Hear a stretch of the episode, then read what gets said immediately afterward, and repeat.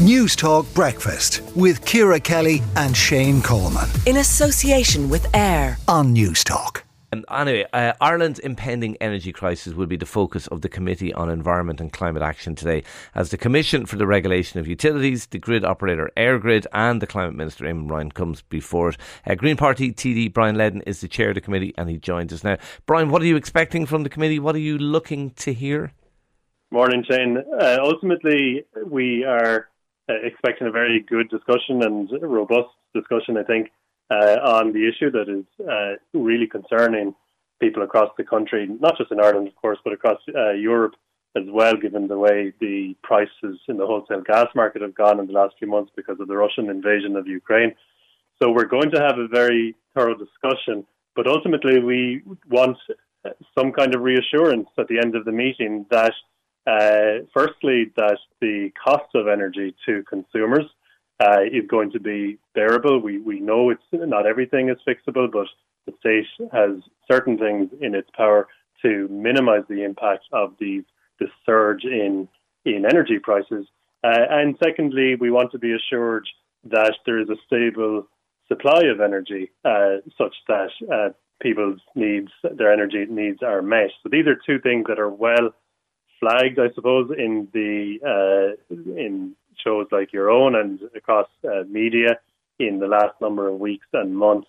Uh, and uh, we do have uh, the we generally or we regularly have the the regulator in and EirGrid and the minister, of course. We haven't had all three in together uh, yeah. before. So the first time that we're having three in together in the same room um, for that discussion. Brian, some criticism of the, of the regulator, I suppose. Um, some people feeling that maybe. Uh, they should have seen this coming. There should have been more contingency plans. Is that something that will be raised with the with the regulator? I have no doubt that members uh, will uh, will have some hard questions for the regulator. Um, it's, as chair, it's not for me to take a position uh, on on the regulator, but I'll have I will have my own questions. Okay. But um, you know, it you know, just to say it's it is a very complex system. It's it's complex in terms of uh, technically, energy is a, is a is a difficult thing. You have to supply or you have to match supply and demand all the time, like to, to the second almost, um, so that you don't get trips and blackouts.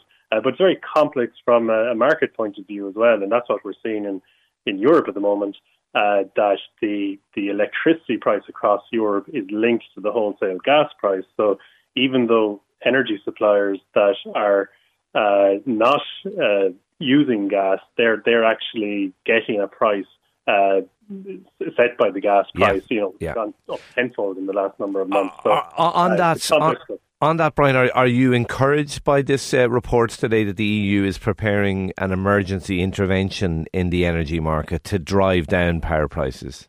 I am. I'm very encouraged by it, uh, and it, it's not before time, to be honest.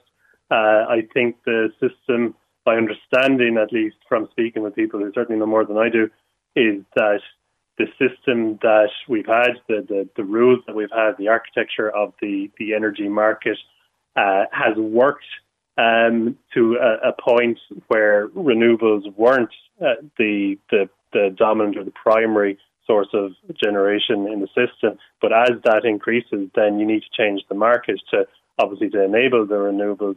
Um, and obviously, with the war uh, in Ukraine, the Russian invasion of Ukraine, uh, you know, this isn't something that the, the market was necessarily designed to uh, to allow for. So this huge surge in the wholesale gas price is causing havoc uh, across Europe because yeah. it's okay. the, the, electricity price is linked to it.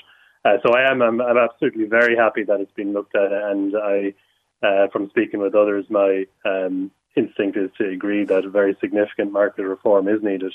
Two last uh, very brief points. Uh, the uh, news today, I know obviously you would favour the use of renewable energy, but given the difficulties we're having, and uh, particularly with gas supply, do you welcome the reports today that Vermilion Energy are uh, going to invest in new technology which will allow them to continue extracting gas from the Corrib gas field for another 10 years? I I will say that we do need uh, we, we need a secure uh, supply of energy, uh, and certainly the the Corrib supply is is part of that. Uh, we know it has been dwindling, and we're increasingly uh, relying on imports through the, the Moffat interconnector.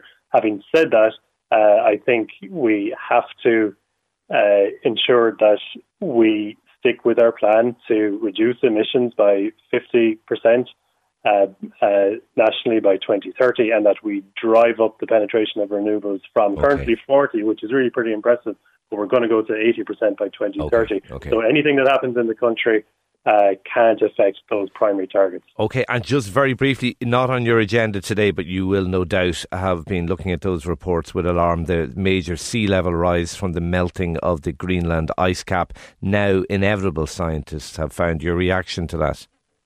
Uh, you know, I suppose myself and other members of the committee are we are dealing with this week in week out. Um, this kind of news, uh, it's it's it's just really, really more bad news. And, you know, on the uh, climate change front, it looks like that 27 centimetre rise is actually a minimum. Uh, the likelihood is, is, is going to be a lot more. Um, I can't stress enough that this is uh, it's a catastrophic situation that's unfolding over the next number of decades, and that's why we have to reduce our emissions Okay, we will leave it there. Green Party TD Brian Leddin, and of course, chair of that uh, energy, uh, uh, sorry, environment and climate action committee. Thank you for talking to News Talk Breakfast. News Talk Breakfast with Ciara Kelly and Shane Coleman in association with AIR weekday mornings at seven on News Talk.